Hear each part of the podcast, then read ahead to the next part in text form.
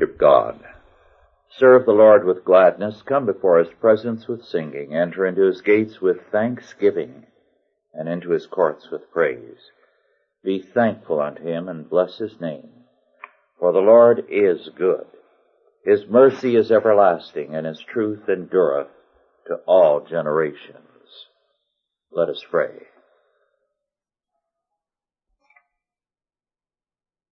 O Lord our God, we give thanks that thy truth endureth to all generations, that thy truth shall confound all the workers of iniquity, that thy truth shall stand when all things else shall perish, that thy truth has declared that all things shall be made new, that the kingdoms of this world shall become the kingdoms of our Lord and of his Christ. Establish us, O Lord, ever more firmly upon thy word, thy truth, thy Son, that in him we may be more than conquerors. In his name we pray. Amen. Our scripture is from Leviticus 7 verses 11 through 21. And our subject, grace and peace. Leviticus 7, verses 11 through 21.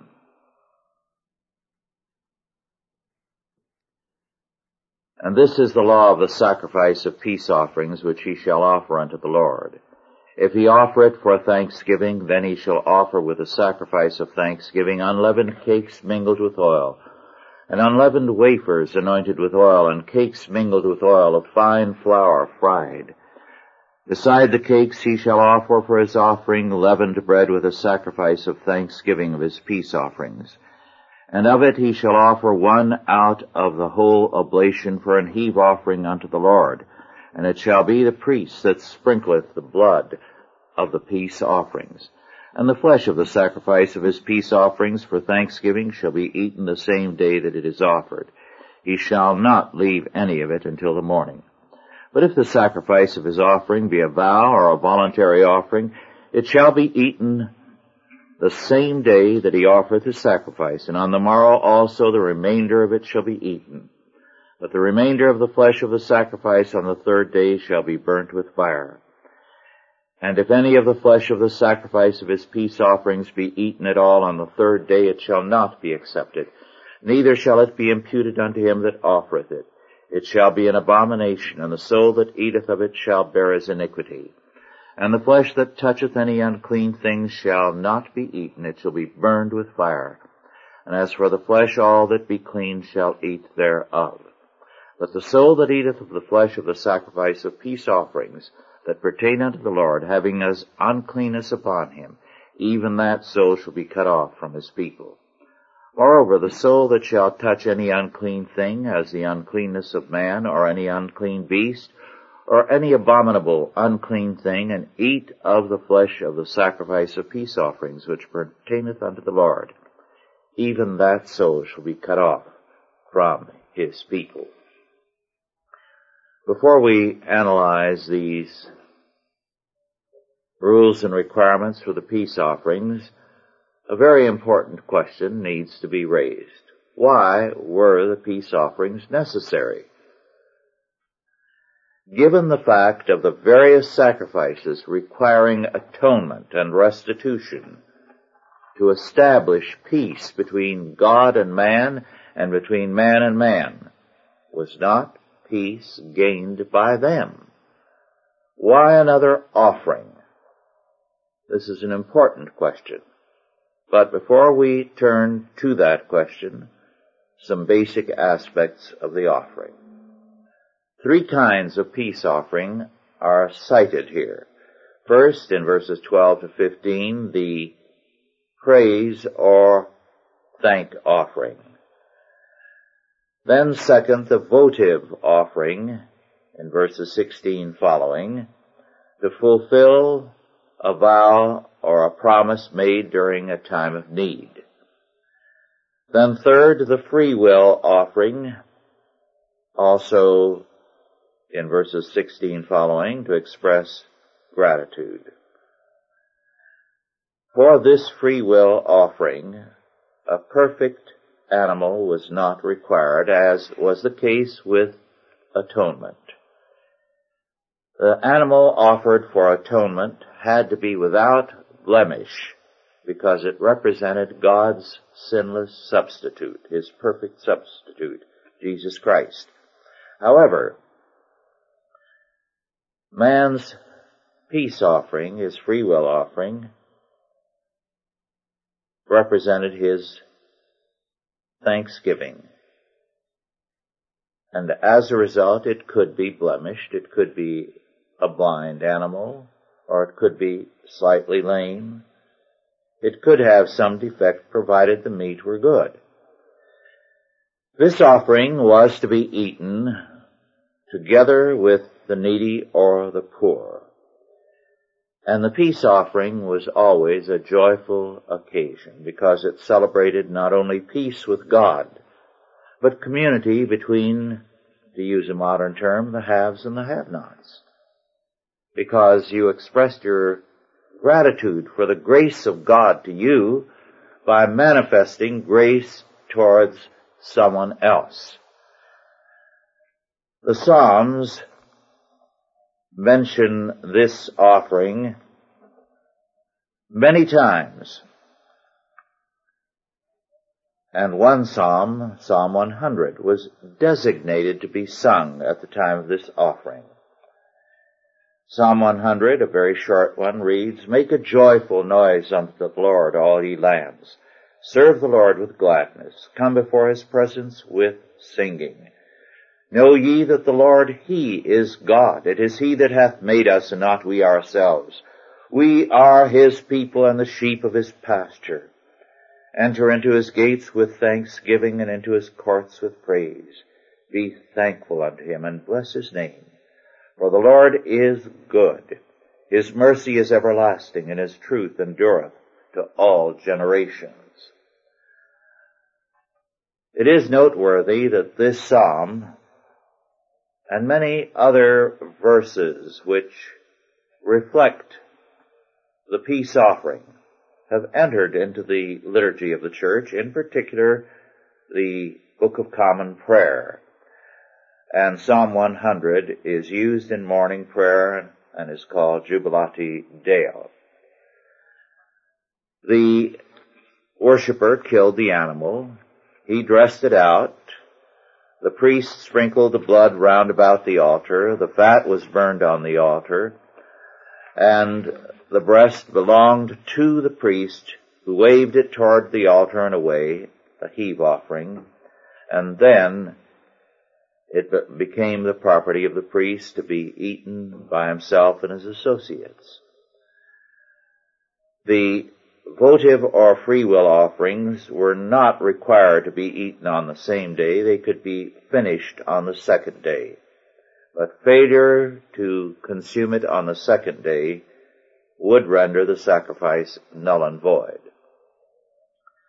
In other words, this could be eaten in part at the sanctuary with some of the needy there and the rest taken home to be eaten on the second day if they were close by to be eaten with others there. F.W. Grant some time ago commented about the peace offerings and his comment was to the point. He said, and I quote, peace with God is never merely peace.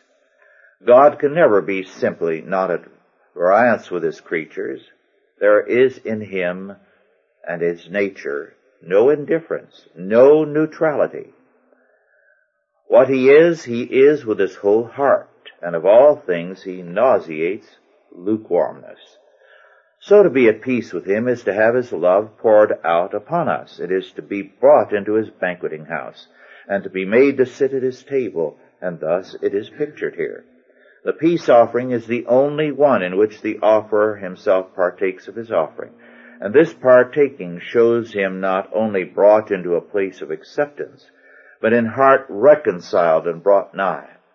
That which has satisfied God satisfies him also.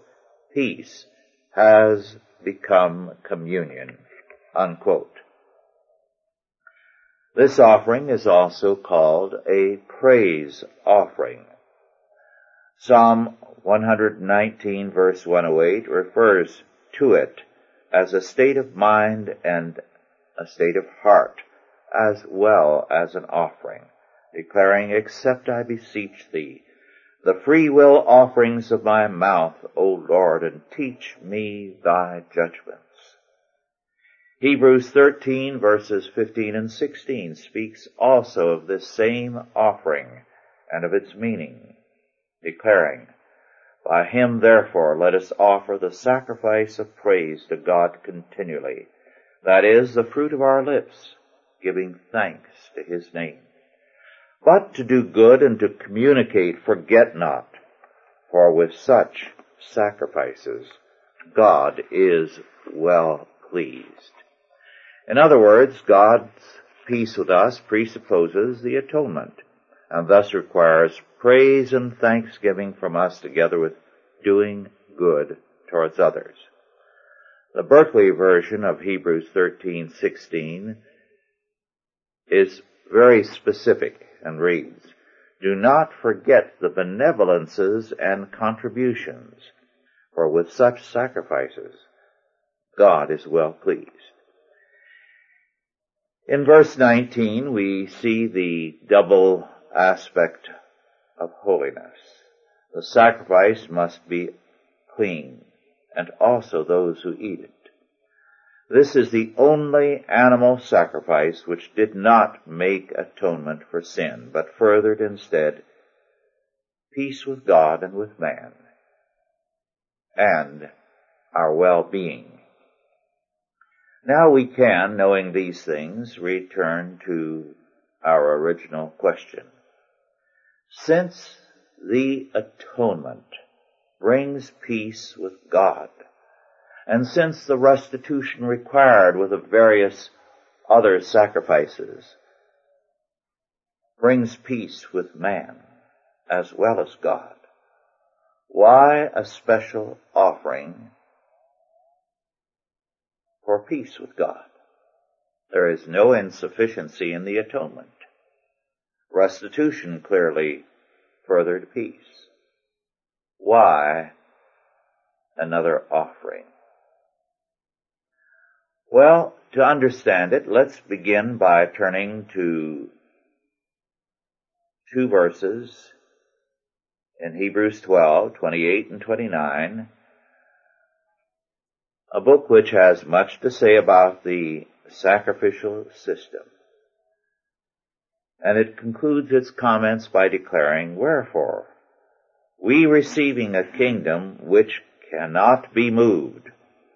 Let us have grace, whereby we may serve God acceptably with reverence and godly fear. For our God is a consuming fire. We are here told by Paul and the apostolic fellowship that we are heirs of an unshakable kingdom. Therefore, second, we must serve God acceptably and godly fear requires grace. Third, this kingdom which is ours shall stand forever in all its power and glory. But if we depart from it, or we sin against it, we face the judgment of God, who is a consuming fire. The peace offering thus reminded the worshiper constantly of his need for grace and the fact that he walked by grace. The praise of Psalm 100 celebrates God's grace and His loving kindness, His care for us. Perhaps the best way to understand why the peace offering, which became among those who were faithful believers of Israel, in Israel, the most popular of the offerings of covenant man, because it was a praise and thanks offering.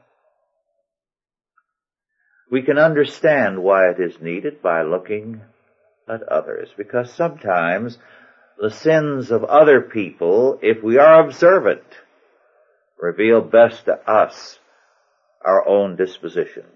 Sometimes because they carry things to their logical conclusion.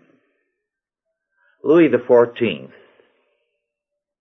in a sentence which I've used more than once because I find it so telling, after two successive military defeats which confounded his foreign policy, declared in some bitterness, and I quote, God seems to have forgotten all I have done for him. Unquote. Men are ready to affirm salvation by grace, and then to believe that they have now merited various blessings. Okay, God, you saved me by grace, but I've been such a remarkable person ever since. Why aren't you showering blessings on me? I should be rewarded for so many things. This is true in every sphere of life. And we are to live by grace in the totality of our lives. Men and women marry, feeling at the time that they are getting married privileged to have one another. Then their relationship turns to expectations and demands. I have very routinely told couples in premarital counseling that one of the greatest problems is that couples marry expecting to be loved rather than to love. And so they sit back waiting to be rewarded for being what a marvelous person they are. The same is true in every other sphere. Men feel elated at first when they get a position that they have long coveted. Then they are resentful that they are not showered with advantages and special privileges for having done their work. The economy of our lives always shifts after we get what we want from grace and gratitude to expectations, demands. This should not surprise us. We are told in Genesis 3:5 that our original sin is to play God, to want life on our terms, law, morality, everything as we require it. and we live in terms of demands and expectations, not under grace. The peace offerings and all the psalms which reflect it, and in Hebrew, by their wording, make clear that they are referring in passing to the peace offerings. Require us to live in gratitude toward God and in community with grace one with another. In popular thought, this sacrifice came to be regarded as central, as I pointed out, to the covenant people. The atonement gives us salvation. Praise, thanksgiving, and communion in community apply and develop the meaning of our atonement. At the communion dinner because it was a meal. The covenant man and his needy friends celebrated the praise of God, the peace of God, the grace of God. Not surprisingly, the peace offering was very popular because it established ties and strengthened community.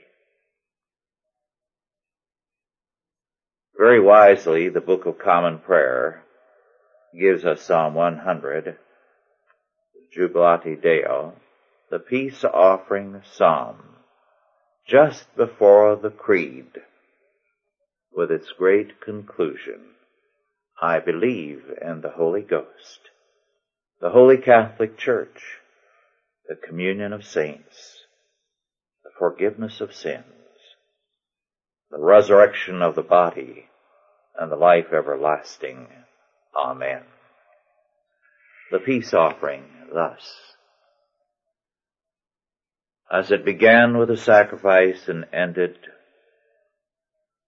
a dinner, the priests having their share and the needy having their share, and communion in community. Was an affirmation of the glory of our faith. And so it is fitting the psalm, the peace offering psalm, Jubilate Deo, should be followed in morning worship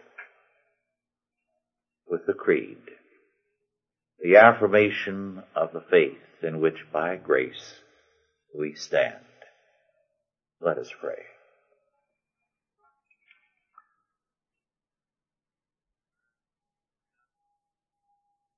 Make us ever mindful, O Lord, that basic to our peace with Thee is gratitude and thanksgiving, praise, and giving grace to those around us as Thou hast given grace to us. Make us ever mindful of the grounds of our peace. That through us the peace may be established among men and nations, that we may be vehicles of thy grace, channels through which thy praise may be extended and may resound among all men. Bless us to this purpose, we beseech thee. In Christ's name, Amen. Are there any questions now about this?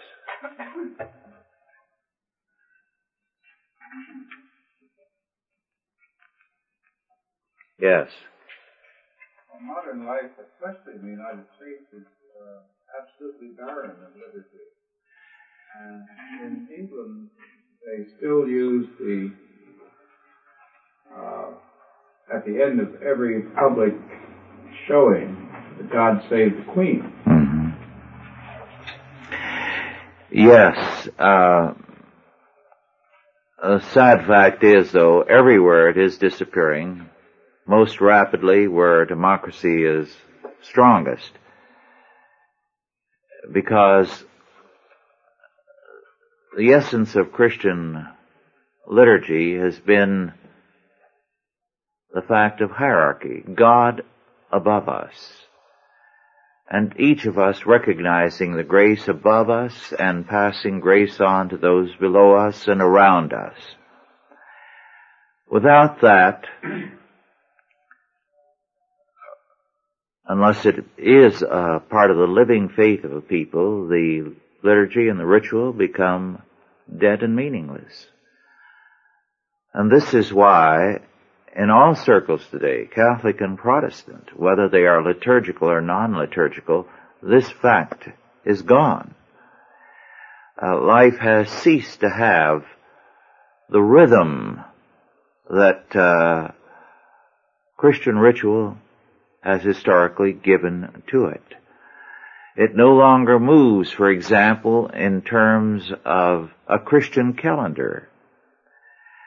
We have virtually terminated Easter and Good Friday as a part of the Christian calendar and have so commercialized Christmas that now it's hard even on uh, radio to hear many Christmas carols at Christmas time. And on television they virtually disappeared. So with a Christian calendar gone and being replaced by a secular calendar, uh, life has changed. The interesting fact is that the most significant day on the civil calendar is no longer what it once was. The 4th of July and Washington's birthday. Those were once the two key days on the civil calendar. It is now April the 15th. Income tax time. And it does what the day of resurrection and the day of our Lord's birth once did. It reorients all of life in terms of itself. Now, individuals and corporations all govern their operations and their business in terms of tax time.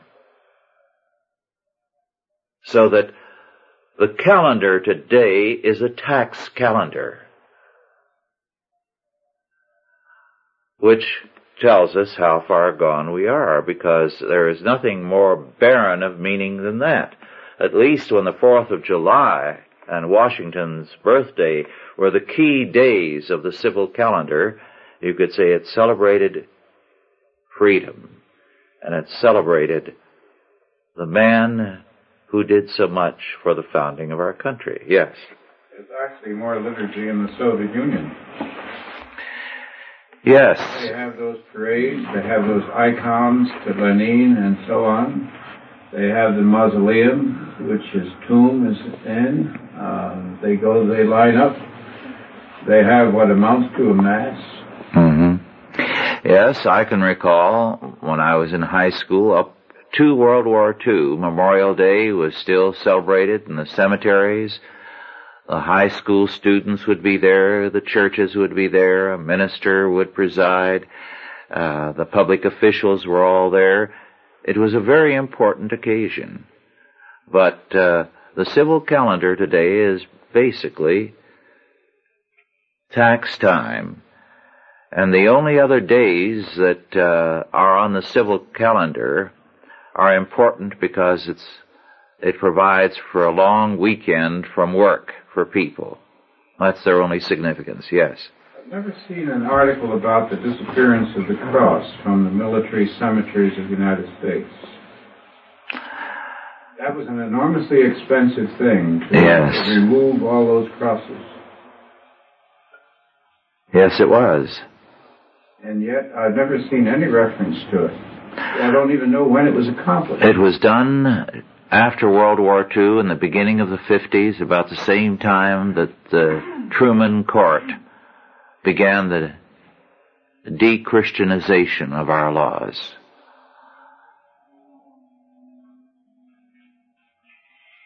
Under Vinson? Yes.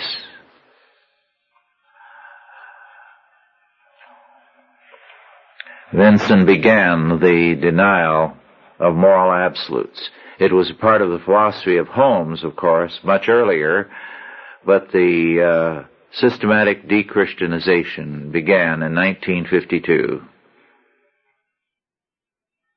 In the Eisenhower administration. What? In the Eisenhower administration. Yes, yes. Very definitely. Vinson laid the groundwork and uh, Warren furthered it. That's an aspect of Warren's work that uh, we don't hear much about.